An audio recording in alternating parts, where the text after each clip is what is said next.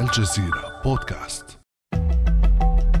أوكرانيا في قلب العاصفة والأنظار منصبة على العاصمة الروسية موسكو. شاهدنا جميعا بالأمس الرئيس الروسي فلاديمير بوتين على مكتبه في خطاب مفتوح للروس وللعالم من ورائهم. خطاب طويل ساعة من حديث التاريخ تروي فصلا من فصول حرب إعلامية ونفسية. فن يحترفه الكرملين ويتقنه خصومه الغربيون ولكن الحرب على بعد خطوة أو خطاب وفق مراقبين فأين سيقف الرئيس الروسي فلاديمير بوتين بعد التصعيد الأخير على خلفية الأزمة الأوكرانية؟ وما الخطوات القادمة؟ وإلى أين وصل نفوذ روسيا عالمياً؟ بعد أمس من الجزيرة بودكاست أنا أمال العريسي.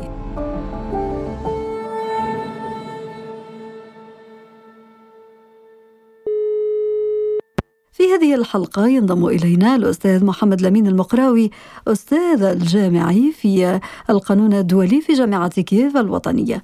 أهلا وسهلا بك أستاذ محمد. أهلا وسهلا بكم ومرحبا.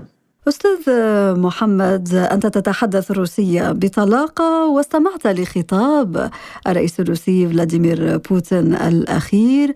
حدثنا عن هذا الخطاب عن أسلوب بوتين الذي وصفه مراقبون بأنه شديد اللهجة. آه، الحقيقة أن الخطاب جاء بعد مؤتمر الأمن في ميونخ مباشرة واجتمع هناك الأوروبيون الذين يعدهم بوتين خصوما لروسيا وجمعية من الناس التي تستهزئ بقوة روسيا.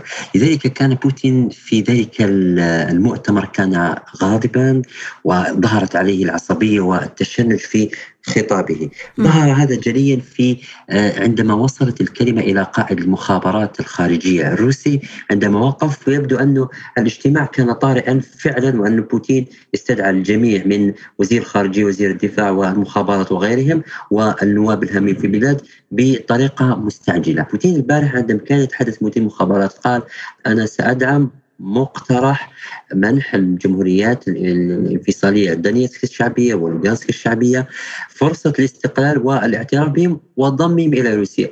هنا بوتين علق عليه مرتين. المرة الأولى قال ستدعم أم أنك تدعم؟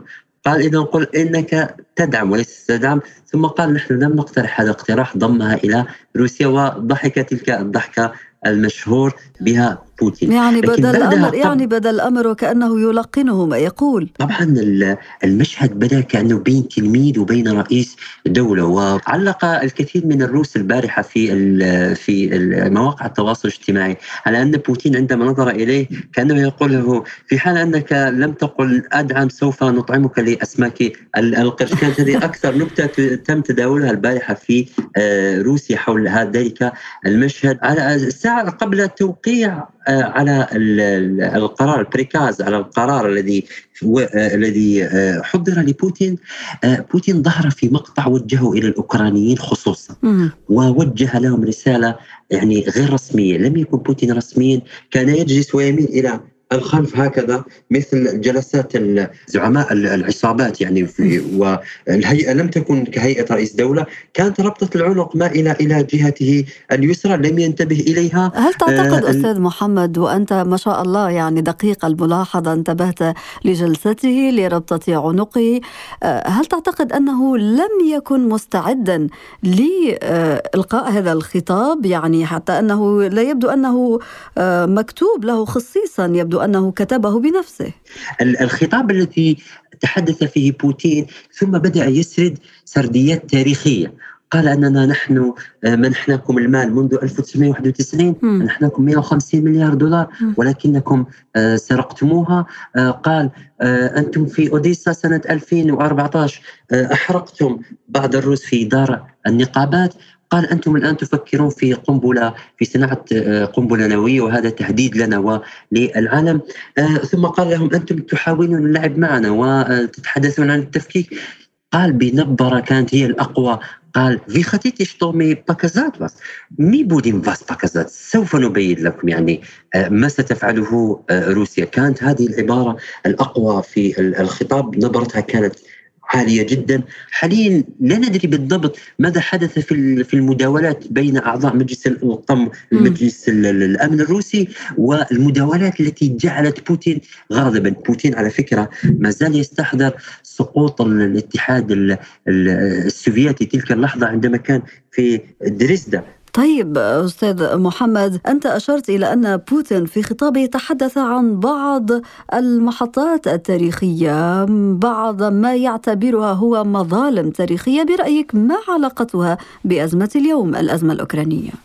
آه، بوتين في سنة 1999 رأس الفيدرالية الفيدرالية الروسية بالوكالة عن يلسن الذي كان قد مرض واشتد مرضه فأصدر أول كلمة قالها في خطابه قال إن أكبر كارثة جيوسياسية في القرن العشرين هي تفكيك الاتحاد السوفيتي. بوتين يستعمل كثيرا كلمة تفكيك ولا يقول سقوط الاتحاد السوفيتي كما يدرس في المدارس السياسية وفي الجامعات أن سقوط الاتحاد السوفيتي سقوط انهيار الاتحاد السوفيتي. هو يرى أن تم تفكيك الاتحاد السوفيتي. ثانيا استرجع بعض السرديات من بينها تحدث أن السبب سقوط الاتحاد السوفيتي لم يكن قوة الغرب بل وجه خطاب إلى الداخل الروسي قال لهم إن سقوط الاتحاد السوفيتي كان بسبب فساد القادة الشيوعيين. هذه لفتة هامة جدا كان يوجه رسائل إلى الداخل الروسي. إلى أننا مقبلون على تحديات كبرى لن أسمح بالفساد أن لن أسمح للفساد أن يتعمق ويتجذر حتى يسقط روسيا كما سقط الاتحاد السوفيتي. سردية أخرى تحدث عنها بوتين وهو أن أوكرانيا هي عبارة عن هبة روسية لأوكرانيا. وفعلا أوكرانيا كدولة هي دولة حديثة آه، جزء من بوكوفينا من آه، من آه، رومانيا جزء من بودجاك من سلوفينيا جزء من الغرب اللي هو مدينة الفوف من النمسا. والجزء الشرقي هو الاتحاد السوفيتي. لماذا؟ لأنه غرب أوكرانيا كان دائما يسبب مشاكل لروسيا وبالتالي قاموا بتلحيم الشرق والغرب ووطنوا الروس في هذه المنطقة. هذه المناطق بوتين يعني يعرفها جيدا ويعرف أن أسلافه آه، قد حضروها للأحداث المستقبلية عبر ما يسمى سياسة русификация، русификация تعني باللغة الروسية الرو... باللغة العربية الروسنة، توطين الروس ولذلك يعتبرهم مواطنين روس، يعتبر أن ما يؤلمهم يؤلم كل روسيا وأن روسيا هي أب الأب الأكبر والأخ الأكبر لجميع الناطقين بالروسية. استحضر هذه الحقيقة. روسنة هذه المناطق وأن هؤلاء السكان عبارة عن روس. أيضا شرق أوكرانيا كان فارغ. تعرف تعرفين أنه شرق أوكرانيا آه، عبارة عن سهول خاصة مدينة بلطافة وبالتالي لم يكن فيه إلا آه، آه، مجال واحد هو المجال الزراعي. ولذلك المشاكل التي كانت بين روسيا وأوكرانيا هي مشاكل بين الفلاحين الأوكران والسلطات الروسية. فقام الروس بتغيير الواقع الجيوبوليتيكي لأوكرانيا من خلال ما يسمى زرع التصنيع. زراعة التصنيع عبارة عن زرع مصانع. يعني إذا جئنا إلى شرق أوكرانيا مثلا مدينة لوغانسك هي عبارة عن هكذا مصانع آه، للصناعات الثقيلة الصناعات الكيماوية وغيرها. ثم بالقرب منها آه، عشرات أو مئات العمارات التي ترتفع في السماء وشوارع آه، واسعة وحافلات العمال التي تنقل العمال. وبالتالي نقل جزء كبير من الروس إلى هذه المنطقة. وشرق أوكرانيا هو الذي فعلا كان الرافد المالي الأكبر لأوكرانيا.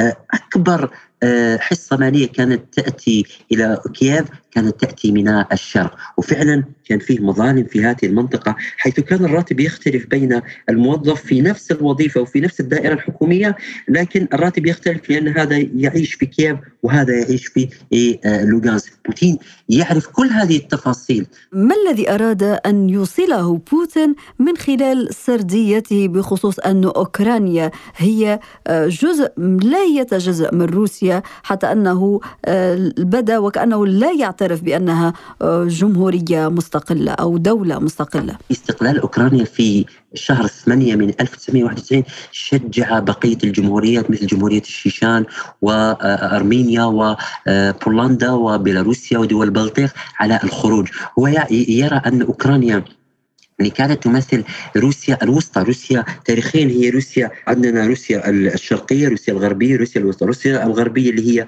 آه عفوا روسيا الشرقية هي بيلاروسيا روسيا الغربية روسيا الحالية روسيا الوسطى روسيا أوكرانيا الحالية. وأوكرانيا كانت تمثل القوة الصناعية الضاربة في الاتحاد السوفيتي. لأن أوكرانيا تتميز عن بقية الدول على أنها دولة وراثية فهي مهد الحضارة السلافية وبالتالي ذهابها إلى الغرب يعتبره بوتين خيانة. وهذا ما قاله بوتين للصحفي الألماني جابور شتاينجرت وهو صحفي ألماني شهير ومرموق. كان دائما يلتقي بوتين من خلال لقاءات صحفية تجمعهما في موسكو وفي بعض الرحلات منها رحلته إلى سوتشي في الألعاب الأولمبية.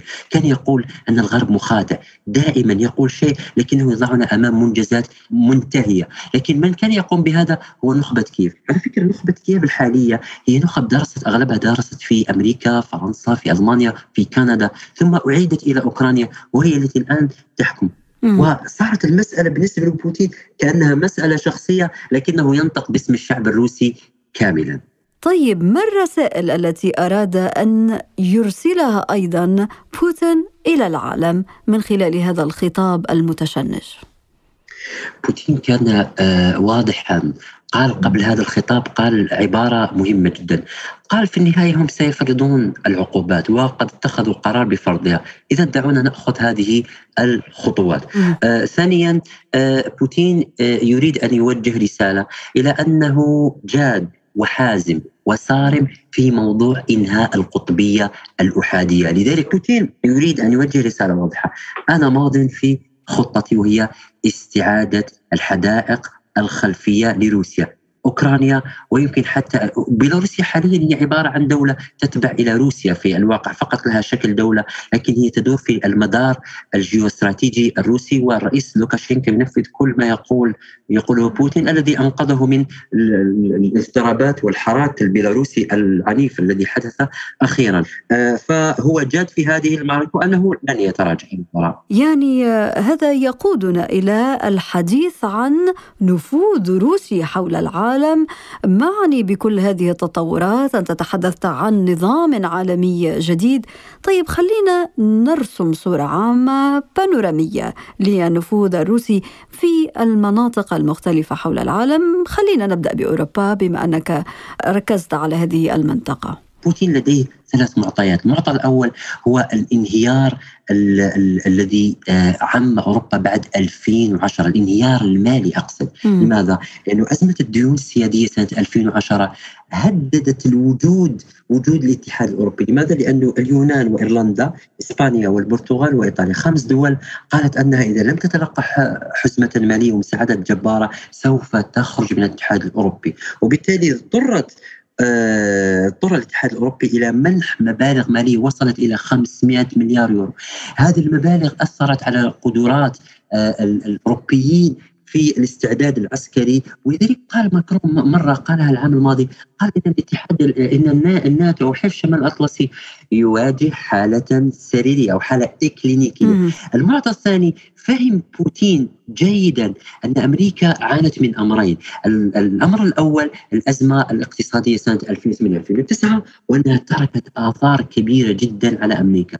الأمر الثاني بالنسبة للأمريكيين وهو أن غرقهم في المستنقع الأفغاني والعراقي جعل قدرتهم على التدخل العسكري في مناطق أخرى من العالم عبارة عن تدخل محدود، وبالتالي لم يعد يخشى آه، من الجانب الأوروبي والأمريكي. وقراءته للمعطى هذه المعطيات كان قراءة صحيحة، بوتين يدرك جيدا أن القوة وحدها أو أدوات القوة العسكرية لا تكفي لحسم بعض المواضع، بل أن أهم ما يحسمها هو الظروف التاريخية، الظروف الاستراتيجية واستغل الأمر الثالث الذي هو الصراع بين أمريكا والصين وأن انسحاب أمريكا من أفغانستان وذهابها إلى شرق آسيا سيترك فراغ كبير في هذه المنطقة، اذا هو يستغل الضعف الأوروبي، الانشغال الأمريكي في شرق آسيا ويستغل أيضا التخبط داخل البيت الأوروبي سياسيا. طيب أستاذ محمد دعنا نذهب ليس بعيدا عن أوروبا. في البحر المتوسط وروسيا موجودة في سوريا موجودة أيضا في ليبيا. لديها علاقات استراتيجية مع الجزائر مع المغرب. وبالتالي نتساءل هنا لماذا تصر موسكو على التواجد العسكري هناك؟ وحدثنا عن طبيعة علاقتها بهذه الدول. نعم النفوذ الروسي ينتشر آه، عبر آه، كان ينتشر سابقا في أيام الاتحاد السوفيتي في كل دول العالم. بالتالي روسيا تملك ارثا في هذه المنطقة. هي تاريخيا أو في الذاكرة الروسية الجمعية يرى الروس أنهم كانوا موجودين في هذه المنطقة وبالتالي لا نسميها إعادة أو مجيء بل إعادة إحياء القواعد العسكرية والوجود الاقتصادي لروسيا في هذه المنطقة. حاليا نذهب إلى سوريا، ما الذي استفاده في زمن حافظ الأسد كانت هناك اتفاقية بين روسيا وسوريا أو بين السوفيتي تخول استعمال ميناء طرطوس لرسو السفن الروسية وبالتالي تتزود بالبنزين وبالطعام ويرتاح الجنود هناك. لكن الآن وقد أنشأ وجود بحري دائم وأنشأ قاعدة جوية تستعمل في هذه المنطقة. وبالتالي هو يريد أن يضع موطئ قدم لمراقبة البحر الأبيض المتوسط. وطبعا البحر الأبيض المتوسط هو آه، مكان استراتيجي آه، يؤثر في الملاحه الدولية، يؤثر في السياسة الدولية، يؤثر في التجارة الدولية، نتحدث عن دول مثل إسبانيا وفرنسا وإيطاليا، نتحدث عن الوجود البريطاني في جبل آه، مضيق جبل طارق، نتحدث عن الوجود الأمريكي الآن المتصاعد في المغرب، بالتالي بوتين هو أيضا يريد أن أن يكون له أن يكون لروسيا موطئ قدم في هذه المنطقة، منطقة المراقبة، منطقة المشاركة ومنطق الازعاج. طيب ماذا عن القارة السمراء؟ ما مصالح روسيا فيها؟ يبدو أنها تتبع نفس استراتيجية وضع موطئ قدم لمنافسه النفوذ الفرنسي، الوجود الصيني المتزايد هناك وكذلك محاوله تركيا لدخول القارة. بالنسبة إلى القارة الإفريقية آه، هناك وجود صيني أمريكي وفرنسي، الوجود الصيني هدفه السيطرة على المواد الخام في القارة، لكن روسيا لا تشتكي من ندرة في المواد الخام وبالتالي ليس من أهدافها السيطرة على المواد الخام. بالنسبة إلى الولايات المتحدة الأمريكية فتواجدها أكثر آه، آه، آه، يخص ملف مكافحة الإرهاب.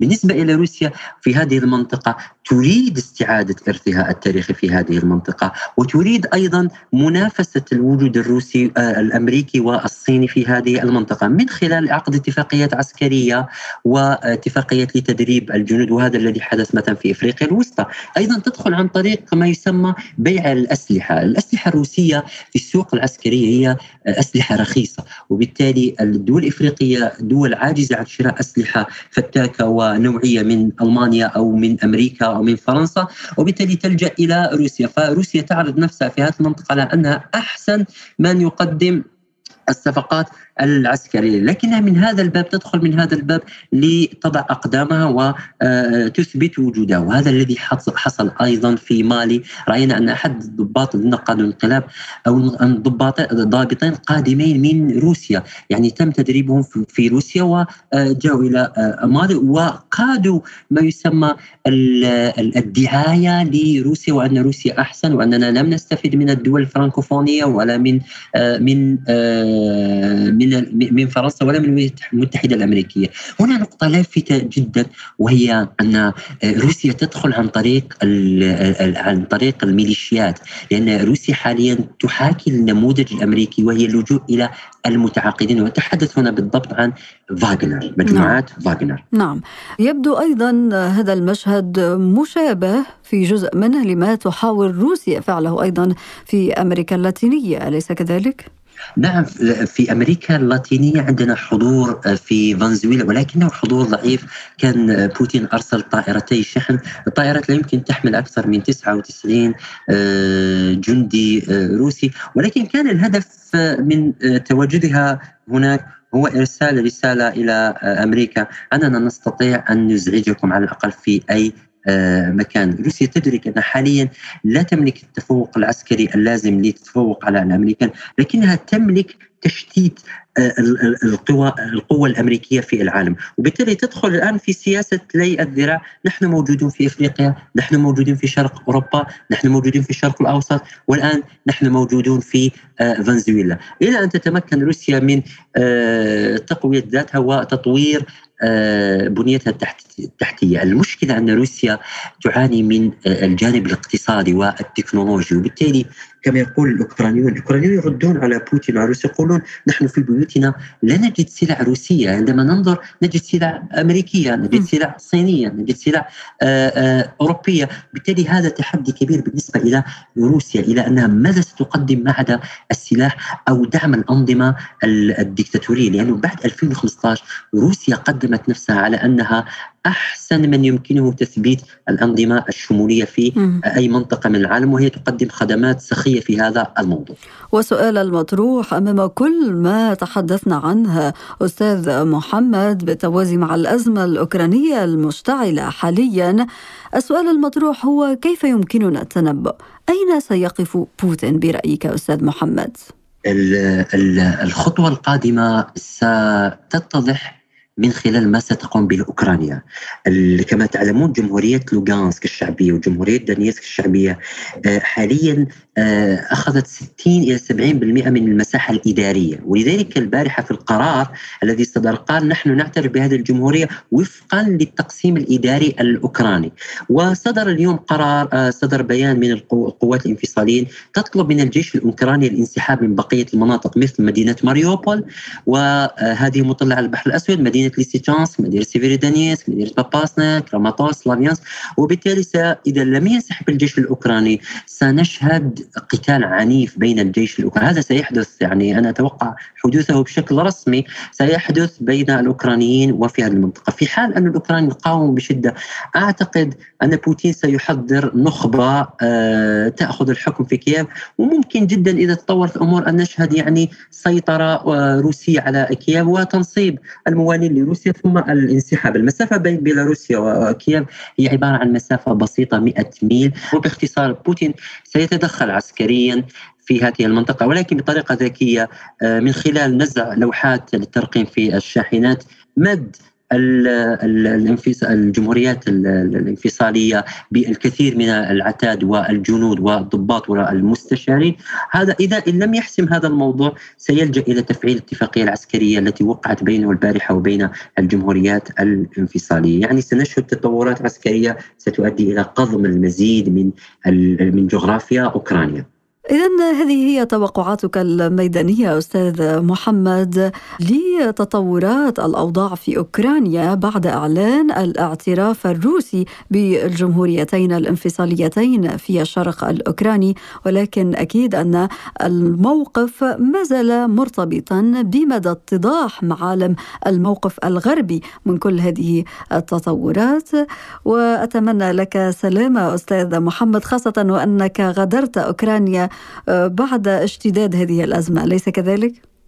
نعم آه، غادرت أوكرانيا مثلي مثل الكثيرين وقبل المغادرة حضرت يعني آه، ندوة أقامها مجلس الحوار العربي الأوكراني كان كان كان كان موضوعها مثير للانتباه. ناقشنا فيها كيف نتصرف؟ متى نقوم بإجلاء الجاليات العربية والمسلمة في أوكرانيا؟ كيف نتصرف في حالة القصف؟ القصف كان معنا أعضاء في الصليب الأحمر كان معنا أعضاء في منظمة الأمن التعاون الأوروبي. كان المشهد وكان نحن أمام حرب حقيقية حديث عن كيفية الاختباء عن عن الملاجئ عن كتابة عن إشارة الصليب الأحمر فوق السيارة تجنب القصف. ويبدو أن كل السيناريوهات مفتوحة الآن. أستاذ محمد لمين المقراوي الأستاذ الجامعي في القانون الدولي في جامعة كييف الوطنية. شكرا جزيلا لك على كل هذه المعلومات. شكرا جزيلا والشكر لكم موصول. شكرا. كان هذا بعد أمس.